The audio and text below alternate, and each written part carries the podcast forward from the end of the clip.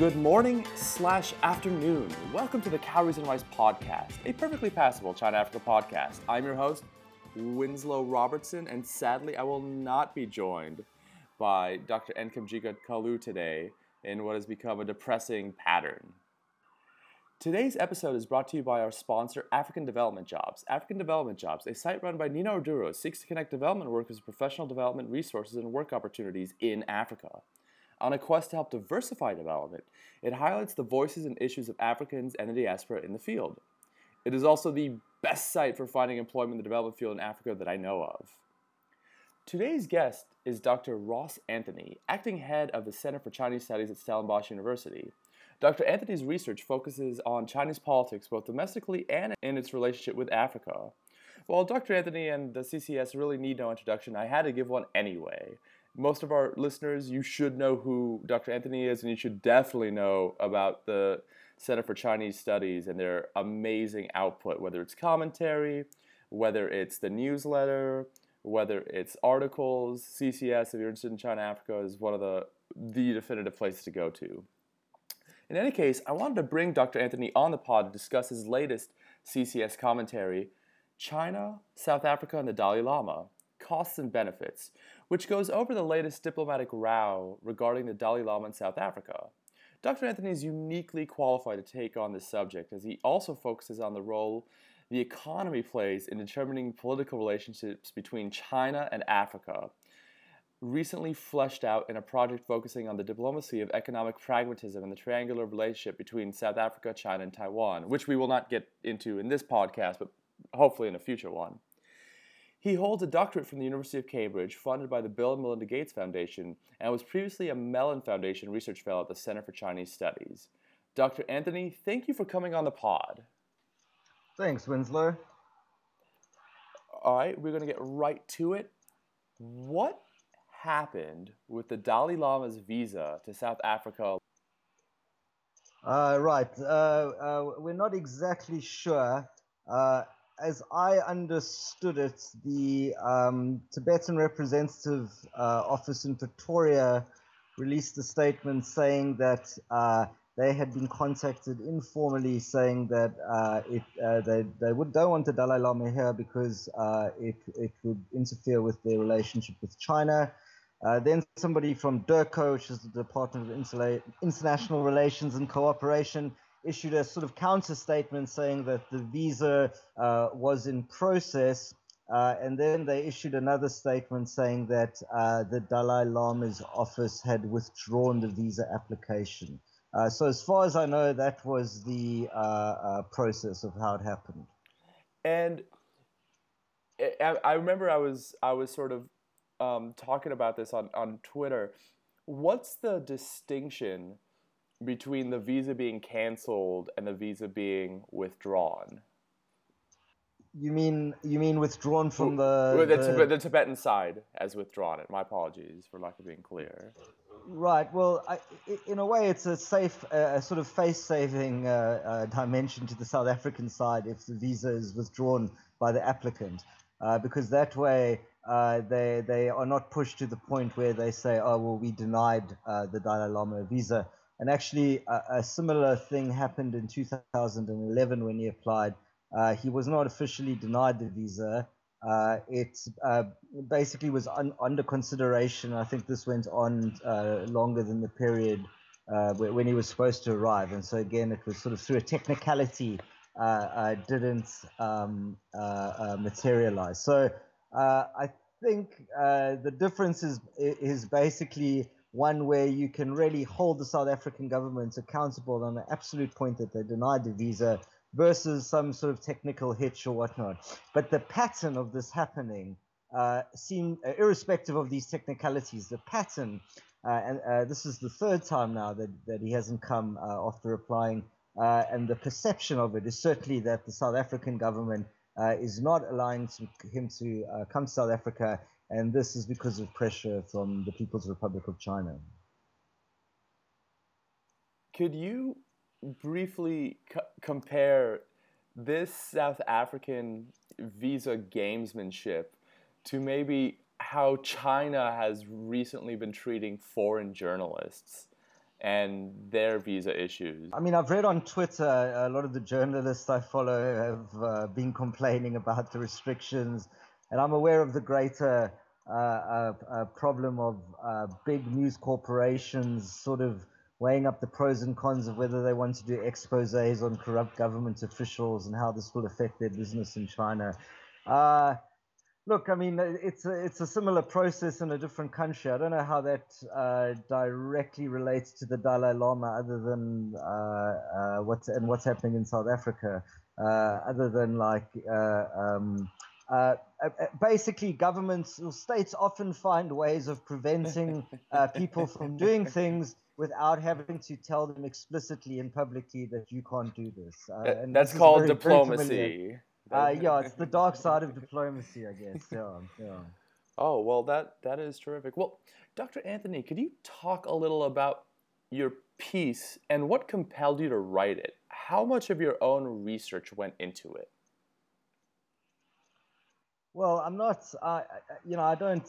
I don't. I, I, I did my PhD in Xinjiang, uh, Uyghur Autonomous Region, which is next door to Tibet, and in many senses, it has similar problems to Tibet in the sense that the, uh, many of the local people there, uh, particularly a Muslim ethnic group known as the Uyghurs, uh, have similar issues to what how the Tibetans do in the sense that they feel like the Chinese have uh, taken over uh, their lands and that they want autonomy and whatnot. So uh, my and I have traveled to Tibet before about 15 years ago, so my interest in the Tibetan issue sort of is vis-a-vis Xinjiang and the similar problems there.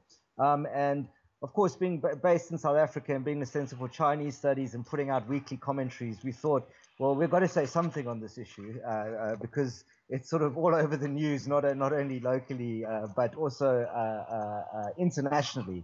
And so I got thinking on what sort of article I could write, which was not the usual you know, and I thought, well, well, let's let's look at it from a different angle in terms of South Africa uh, and their shifting foreign policy and uh, how uh, basically they uh, South Africa seems to have moved in its foreign policy towards a more sort of pragmatic developmental state model, and and and and it's moved away from the earlier Mandela years, which was an incredibly idealistic uh, foreign policy in which South Africa was functioning as a sort of middleweight regional hegemon who would be actively promoting democracy and human rights in uh, other countries. And um, this, of course, was um, initiated by Mandela.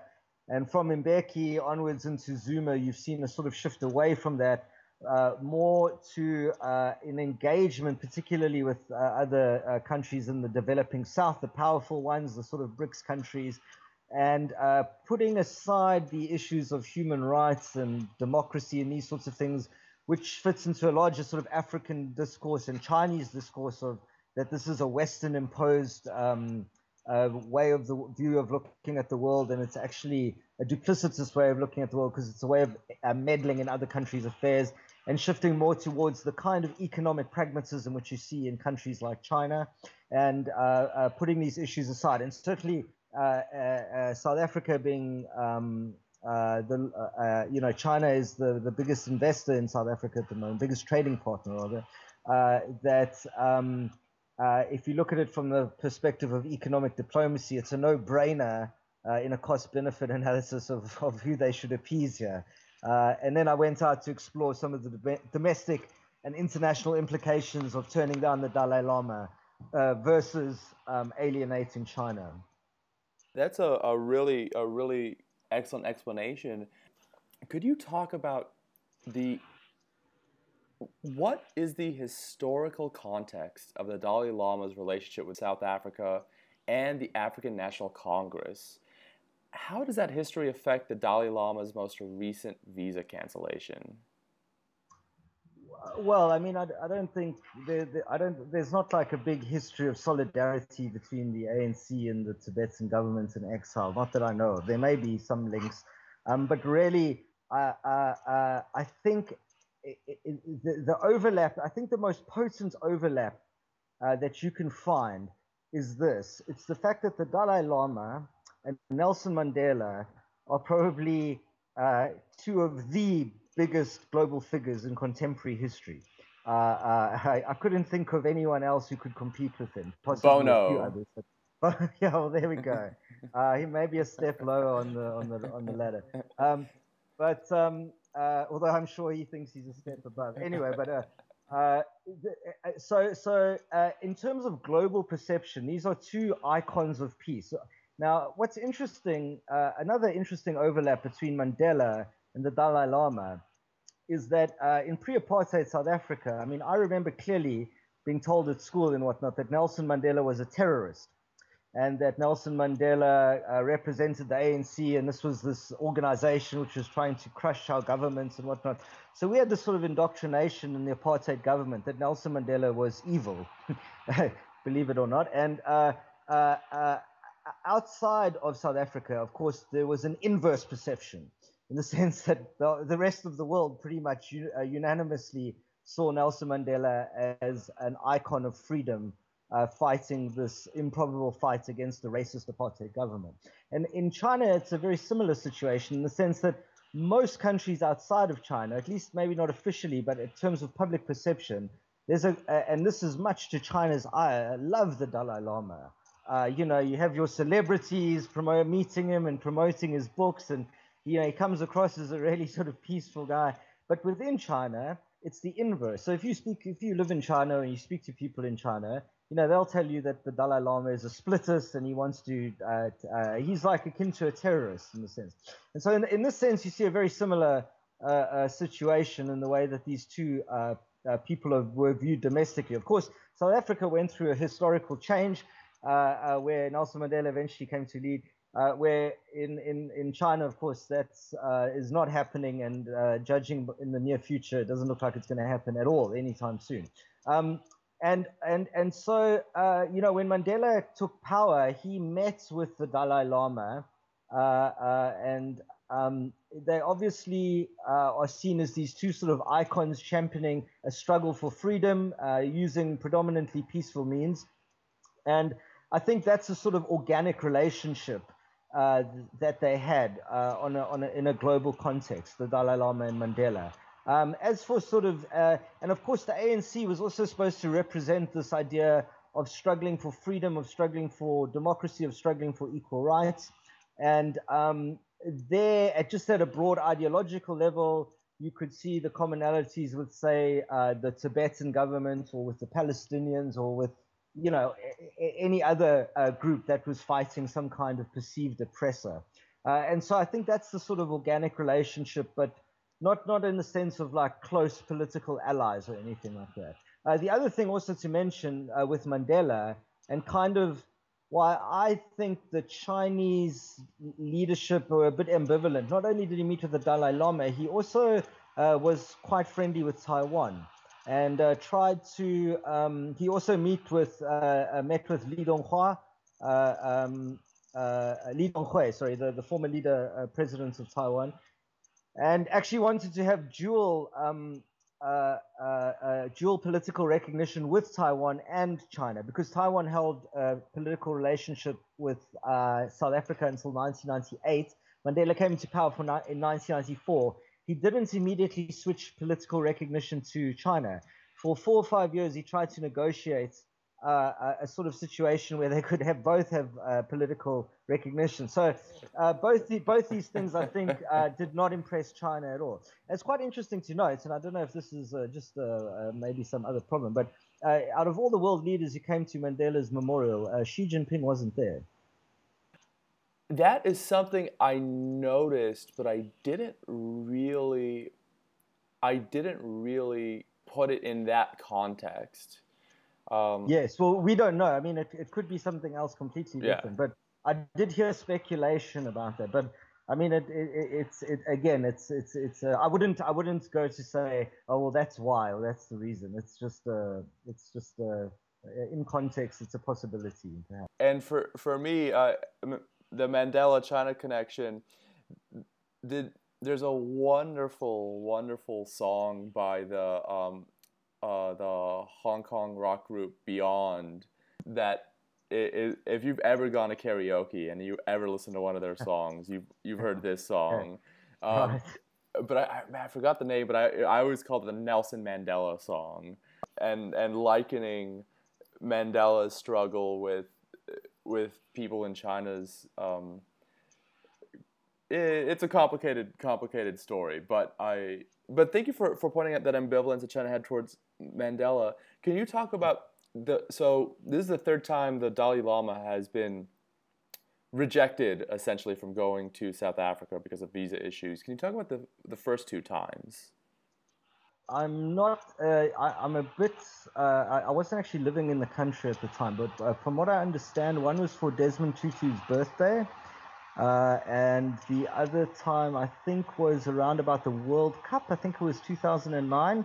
They were having some meeting of former Nobel laureates. Uh, on that, in that instance, I think South Africa rejected him coming on the grounds that there was a large sort of uh, a global mega event happening in the country soon, and it didn't want to draw any political uh, uh, attention to itself during that sensitive time. So I think the one was denied on those grounds, and, and the second one, I think, for Tutu's birthday, 2011, was rejected on uh, technical grounds. That, that, yeah. And and this this latest one is also a, a gathering of Nobel laureates. So the, South Africa has got to stop having Nobel laureates come to their country.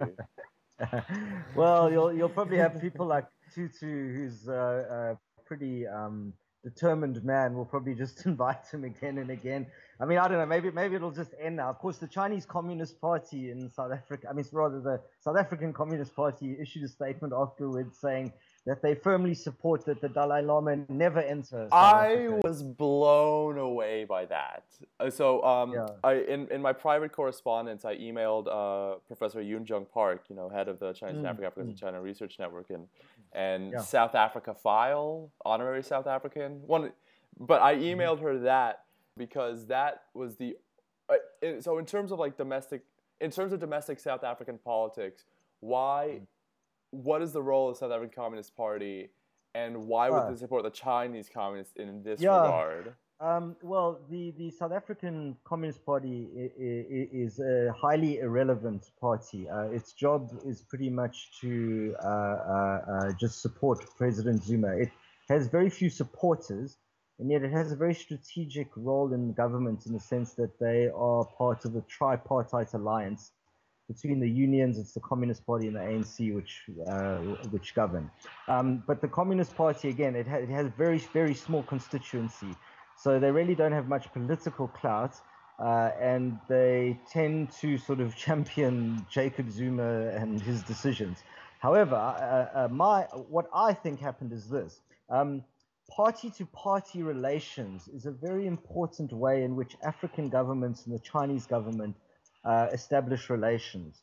And, and party to party meetings uh, happen all the time uh, uh, between the Chinese Communist Party and various parties in Africa and, of course, globally. Uh, but these don't go on the radar in the way that state to state meetings go on the radar. So, uh, because it, you, you, can just say, oh, well, it's our private party's business. We're meeting with a party from another country and uh, and this is how we do it. So you know, in the old days, the, the Chinese communist, the central sort of a, a, a committee of the, the, the, Communist Party. Their job was to reach out to other communist parties in the world.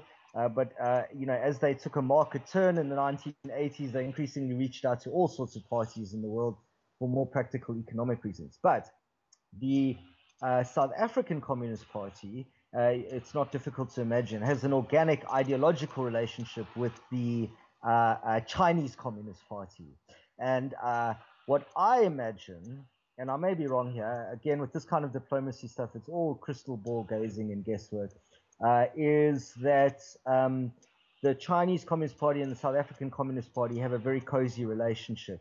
And I imagine that this was said uh, possibly as a way of uh, cementing relations with the Chinese Communist Party. Because uh, you'll remember, uh, I think a day or two after the, the, the visa cancellation, uh, Xinhua News uh, issued a statement uh, in which one of its ministers thanked it thanked the South African government for denying uh, uh, the Dalai Lama a visa. And I think this sort of dovetails nicely with the uh, South African Communist Party sort of uh, barking, echoing that uh, sentiment uh, domestically. But the whole the whole song and dance on part of the South African foreign ministry is that this wasn't a visa denial. So for China Exactly, to exactly. go ahead and say this, Yeah, and then the South yeah. African Communist Yeah, Party to say this. It's a, yeah, it's almost like they blew the lid on the secret, you know. The, well, a, pub, a public secret, because of course everyone knows what, what's really going on. But uh, yeah, I, I thought maybe that would be uh, slightly embarrassing to the South African side, who, if if if he just got off on a technicality, managed to save some face. Uh, but uh, Xinhua sort of trumped them there. oh man. All right. Um, what I'm gonna do is this is gonna be the point where we're gonna um cut this podcast into two. So I'm just gonna put a little outro and then and then we'll continue on with the next question. So, um, well, that is it for part one of this podcast. Stay tuned for part two, which will be uploaded quite soon. All right, and now we're gonna get back into it. Okay. Dr. Anthony, part of what attracted me to your writing on this issue was that you detailed some of the racial politics behind the South African government's decision to deny the visa to the Dalai Lama. And by the South African government, I mean the ANC. Could you go into these racial politics in more detail and how they affect the ANC's relations with the Chinese Communist Party? Mm. Yeah, I, it's. I mean, it is racial politics to a degree. It's also class politics. There's a certain segment of South African society, mainly white, but of course it involves people from other uh, ethnic groups too, increasingly. Uh, what you'd call the chattering classes, the literati, uh, people who run the media in this country. Um, uh, they are generally very critical of what the ANC does. Uh, uh, um, like the newspapers like the Mail and Guardian or the Business Day. You know, it's almost every day when you read these papers, they're uh, taking on the ANC for this reason or that reason or whatnot. Uh, and I think from their perspective, this is just good old fashioned liberal style, British style journalism where you sort of attack people in power. Uh, that's the function of, of the media. That's what they do. So from their perspective, they're just sort of doing their job. Um, from the government's perspective, however, uh, they have got increasingly uh, titchy about uh, this kind of uh, behavior and feel like the newspapers in South Africa are dominated by this white liberal class that are preventing transformation. And there's been calls to sort of try and trans. Could you clarify transformation, please? Yeah, so transformation in South Africa uh, is a word, uh, a, a, sort of very powerful word, and what it signifies essentially is bringing in more previously disadvantaged uh, uh ethnic groups uh, into predominantly uh, white-owned industries. so that's what transformation means. now, it's a very politically charged word because a lot of a lot of people who are in these industries see transformation as a sort of sneaky way of trying to control these things. So in the media, for instance, uh, pushing for transformation in the media from from the ANC point of view, this is sort of uh, uh, making the new South Africa more equal, putting previously disadvantaged ethnic groups in positions where they can also influence the sort of uh, public debate that's going on. Whereas uh, on the other side of the fence, sort of the media owners and the journalists see this as an increasing threat to their freedom, in the sense that the government wants to increasingly encroach on what they think or feel is their right to uh, employ who they want, uh, uh etc. So, so sometimes there's this perception that transformation is used as a way of, of government extending its control into private industries. Um, and uh, so the uh, the ANC has they've they've recently passed. it's going through Parliament. It's known as the Secrecy Bill. Uh, I'm not exactly sure exactly what it entails now because they've changed it a lot. But, but it, basically part of it was that uh, if journalists blew whist- uh, were whistleblowers, that they could now go to jail if it was if they were holding sensitive information. So the media saw this as one example of encroaching on their freedom. The other was called the calls for a media tribunal. Uh, I don't know where they stand with this. So there's the sense that the, the government is trying to control the media. Now, there, and I think there's a lot of truth in this, is that the majority of the media do not reflect the majority of the population uh, in the country uh, because uh, uh they, they cater to a politically educated class of people uh, who who and and and and and a large segment of the South African uh, population are, are rural. They live in agricultural areas. They, ha- relatively speaking, are un- undereducated, uh, and so uh, the dominating newspapers don't see uh, don't actually hold the views of what most South Africans think or feel. Uh, there are more tabloids coming out now which reflect these views, like a newspaper called Die Son, which is probably changing. And so my argument was that this this this sort of uh, class of people, which sort of echo the sort of same class you would find in, in Europe, the, the the who run the newspapers, the intellectual elites, those kinds of people are really uh, very anti the government rejecting the Dalai Lama. Uh, like most media in the world, they're in love with the Dalai Lama, and uh, and and and and basically they represent. uh, you can be labor under the illusion, I think, that the entire South African uh, uh, country feels that, that anger to the Dalai Lama. And certainly those who read newspapers and the ones who write them, I would say a large portion of them do feel a great resentment. What I was saying was that the majority of people in South Africa, we actually don't know what they think or feel. And I would hasten to add they don't really care. Uh, and one of the reasons is is that uh, people uh, in in more rural contexts are probably not that clued up on international relations. There's some exceptions, like the Palestinian issue is particularly charged with the Cape Malay population in the Cape, but but generally I think there's a, an ignorance towards international relations, and this just comes with the levels of education. And and so my argument was that while we may think that South Africa is very against the Dalai Lama. The truth is, is it represents that uh, relatively thin segments of the population who speak very loudly about it. Uh, and the ANC has probably uh, thought that, well, given that uh, um, if we if we deny, deny the Dalai Lama a visa in the cost benefit analysis, of course we'll irritate these people, the the the, the sort of media elites, but we irritate them any every day anyway. They're always going after us. So there's really not much else we can use there. Maybe at the level of international relations, there might be some implications because the you know this is the kind of story that got picked up all across the world. Um, uh, but really, it, it's not going to change something like who uh, uh, uh, uh who will vote for the ANC in the next election. I imagine if this was England and the Labour Party firmly stood against the Dalai Lama coming, uh, it might have some impact on how people vote in the next election, or, or at least much more so than it would happen here. So I think that the ANC probably feel that really there's not much to lose in that sense, or, or not. Uh, where, whereas, and this is what we never know, is the question of what is China, what are the carrots and sticks which China is putting on the table here.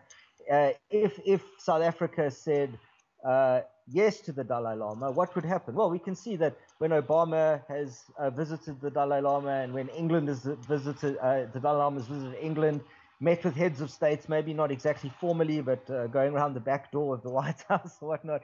Um, China gets irritated, puts them on the naughty step for six months, and then it's back to business as usual. Uh, so I imagine in the South African case, it would be the same. What it suggests is that uh, at least from a South African government point of view, the relationship with China is so important that um, they don't want to risk even that. Uh, uh, and this suggests to me uh, it's not so much about the Dalai Lama, it's more about just how intense and how intertwined uh, the, the South African economy now is with China. Yeah. Well, that is, I think, an excellent, excellent conclusion uh, and I and I think uh, a really fantastic point that you just made. Do you have anything you would like to add before we sign off? On this issue, no, not really. I think I've uh, have done enough. Uh, you, you you have done enough. I what about what about talking about what the CCS is doing in terms okay. of bringing, you know, domestic African expertise on the China Africa issue? Okay. So yeah, the Center for Chinese Studies, which um, I work at at Stellenbosch University, we've been we now have our 10 year anniversary this year, so we've been. Yay! Thank you very much. Thank you. We're very proud of, of the fact we've been going that long, and uh, we publish all our material free of charge on our website, which is I think uh, ccs.org, www.ccs.org, uh, and um, yeah, it's. Uh, uh, it's we're very proud that it, uh, we've been managed, we've been able to go this far, and um, uh, just surprised at the kind of uh, uh, global feedback and attention we've got, and the kinds of partners who've approached us to work with us has been phenomenal. Uh, if you think it's just sort of six or seven of us sitting in a little corner office at Stellenbosch University, so. for our staff, and I mean, it's it's very it has been very difficult building up expertise on China Africa uh, within Africa. Uh, there are lots of people from Europe and America who are doing this and come, and of course there are more and more Africans doing it. Uh, but remember, Africa had to start from a very low base here. We didn't have Chinese studies departments which had been going for 100 or 200 years as you would have in Europe or America. We've literally had to start from scratch and build it up. So we start from a very low base and it's been growing and it's just been really exciting to be working at a center where the whole field of China Africa has become increasingly uh, relevant and important. So uh, we're very proud to be a part of this. And um, you know, our strategy for the future is to keep the research going, uh, to continue to be open to accepting all sorts of uh, submissions for our research reports, our journal articles. We have a uh, journal which hopefully will be accredited at the end of the year called African East Asian Affairs, uh, and our various research papers and reports and working papers and whatnot. Uh, we, you know, constantly encouraging people from all around the world who study this because uh, it's a huge field. It covers everything from agriculture to politics to water to security to, you know, we carry on encouraging people to submit stuff to the CCS. Uh, uh, uh, to publish because it's really it's not just us, but all our external partners have helped us grow over these years, and we thank you all for that. And you know, for the future, we we feel that it's really now crucial to start building better Asia literacy uh, uh, on the continent. And uh, so the CCS will, in the next year or two, be starting an Asian studies program with a strong focus on China, Africa, but also teaching about Chinese domestic politics, uh, history, and economics. Um, and uh, this is really for uh, the, our primary target is South Africans and more broadly Africans to start developing a better China capacity so that when people going into business, going into government, uh, uh, uh, wherever they go to work, uh, they won't be dealing with China from uh, sort of uh, uh, uh, terra incognita. They will now they will have a base. They'll have a knowledge of China. They will have visited China because the program will visit in, in, in, include an exchange to China. They will have basic, at least basic Mandarin skills, and some, of course, are, are, speaking much better Chinese. And and this is really to fill a, a huge gap in Africa. I mean, in Europe and America, like I say, you take it for granted. There's there's been expertise on China for a long time there. And uh, the fact that China is now the largest trading partner of, of so many African countries, including South Africa, it's really crucial that we start building our own uh, uh, teaching expertise so that we start creating uh, uh, Africans that are much better equipped to deal with uh, China. I think, and Asia more broadly, of course, because there are other partners coming in the Koreans, the Japanese, Malaysians, and whatnot. And so um, yeah, I think that uh, uh, th- th- this is something we probably should have been doing even five or ten years ago. Uh, but there's a sense in Africa still, I think, that China is a novelty. Yes, it's to be engaged. There's money and whatnot, but at some point it's going to go away or something. Uh, I don't think there's been a no. Don't tell our audience that. tell it's, it's the China Africa relationship gonna, is going to be here forever.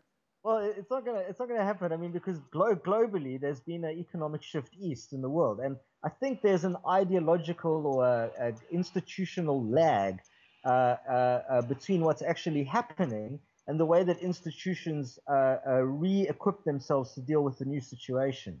And I think that this is happening in Africa, and it's slowly starting to change now where uh, Africans are realizing, well, we've been equipped to deal with European issues. We're, you know, in our education systems, we learn about European history. We don't touch Chinese; it doesn't count. You know, we learn about European history. We learn about European modes of governance, European law. We speak European languages, even though we've had independence for 60 years.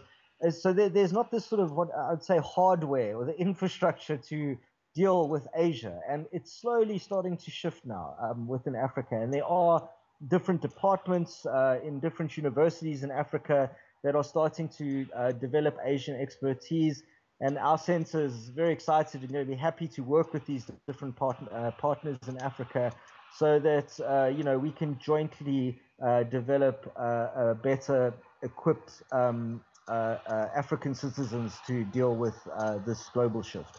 That is tremendous, and I wish you the best of luck. And I cannot wait. Hopefully, the next time we pod, that you you guys will will have uh, this Asian Studies Center up and running. I hope so. It'll, it'll it'll only kick off in 2016, so hopefully I'll speak to you before that. Right? Oh yeah, then yeah, it's never. Um, but but yeah, and and you know for a lot of our listeners, and and and there there is a wide swath of um, of our African audience who who will comment, hey, why is Africa not not stepping up? Hey, why is Africa not um, not taking the bull by the horns in the China-Africa relationship.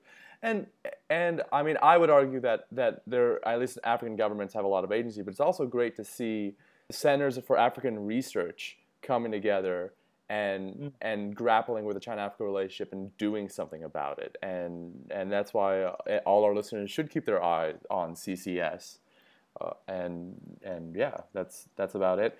All right, we are going to move on to recommendations. So, Dr. Anthony, do you have a recommendation for our audience?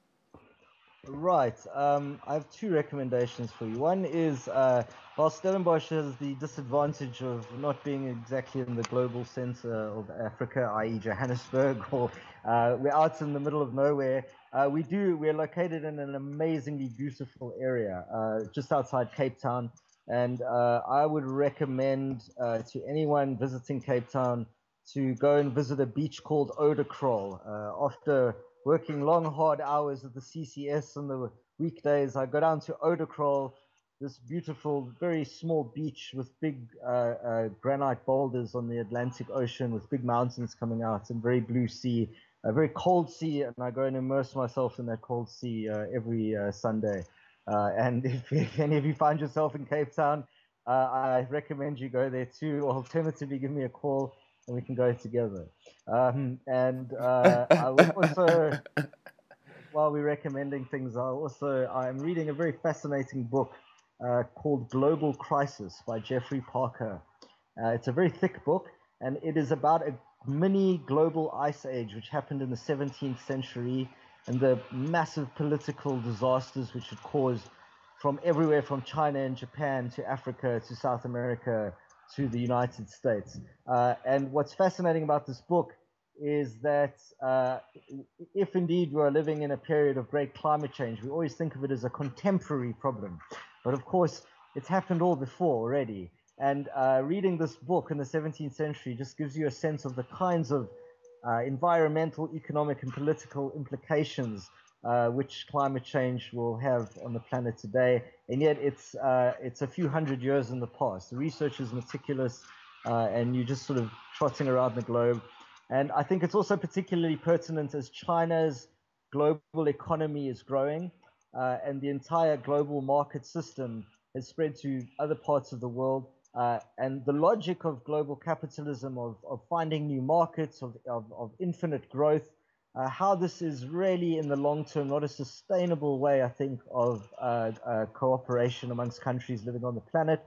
Uh, and it's a discussion we don't really have uh, that much. We like to bash Africa, I mean, China for its environmental destruction, but really they're just embracing uh, the same kind, of, a very similar kind of economic system which we've been engaged in for a lot longer. And when more people are doing it on the planet, uh, the issue of environmental consequences becomes that more acute. So, uh, uh, yeah, 300 years in the past, not really about China, Africa, but in the bigger picture, I think it has lots of uh, relevance and implications. Yeah. That that is a, a, a really great set of recommendations, and as an American citizen, I am sometimes ashamed at the political discourse involving climate change. so I'm not going to get into that. All right, before we sign off, how do people find you on the interwebs? Do you have a website or a Twitter account that you would like to share with us? Uh, yeah, if you go to our internet uh, website, it's uh, www.ccs.org. Uh, there you will find our. Um, uh, actually, you forgive me for one second because I think that is the wrong uh, address. Let me just give you. Here's the correct address. Um, if you write Center for Chinese Studies in, uh, you will find uh, links to tw- our Twitter account and our uh, Facebook account, where we um, sorry, this is www.ccs.org.za. Uh, you can see I'm from a generation where we're not so uh, equipped uh, in dealing with internet issues. Uh, yeah, and uh, there you can subscribe to our weekly mail, uh, which tells you some of the latest news happening in China and China Africa relations. You can read our weekly commentaries. And keep an eye out. We've got a whole bunch of public new publications coming out within the next two weeks or so, covering China Africa legal relations, uh, covering um, uh, oil diplomacy, uh, covering agriculture, uh, uh, and more. So, so just just keep your eyes peeled.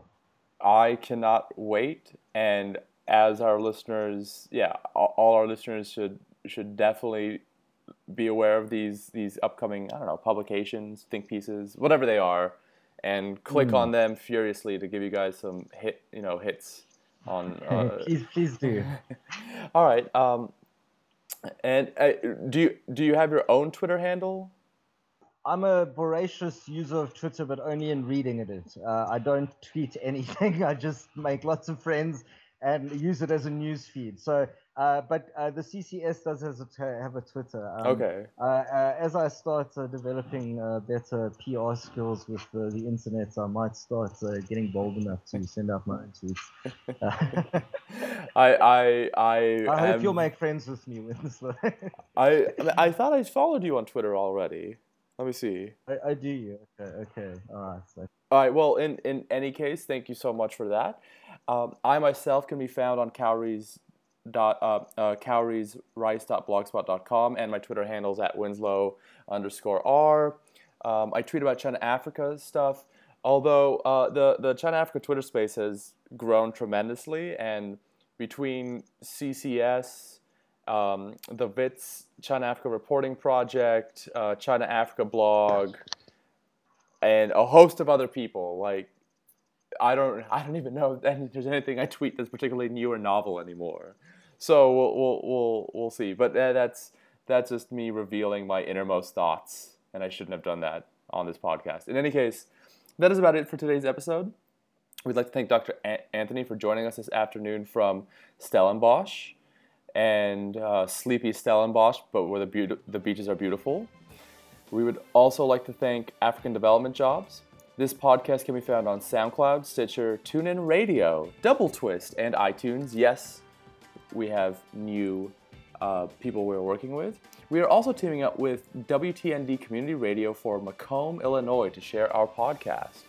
And thank you so much for, for letting us, uh, for syndicating our pod. We'd also like to thank Mighty Mike of Pulse Recordings for composing the theme song. And thank you, dear listener, for giving us your time. Take care.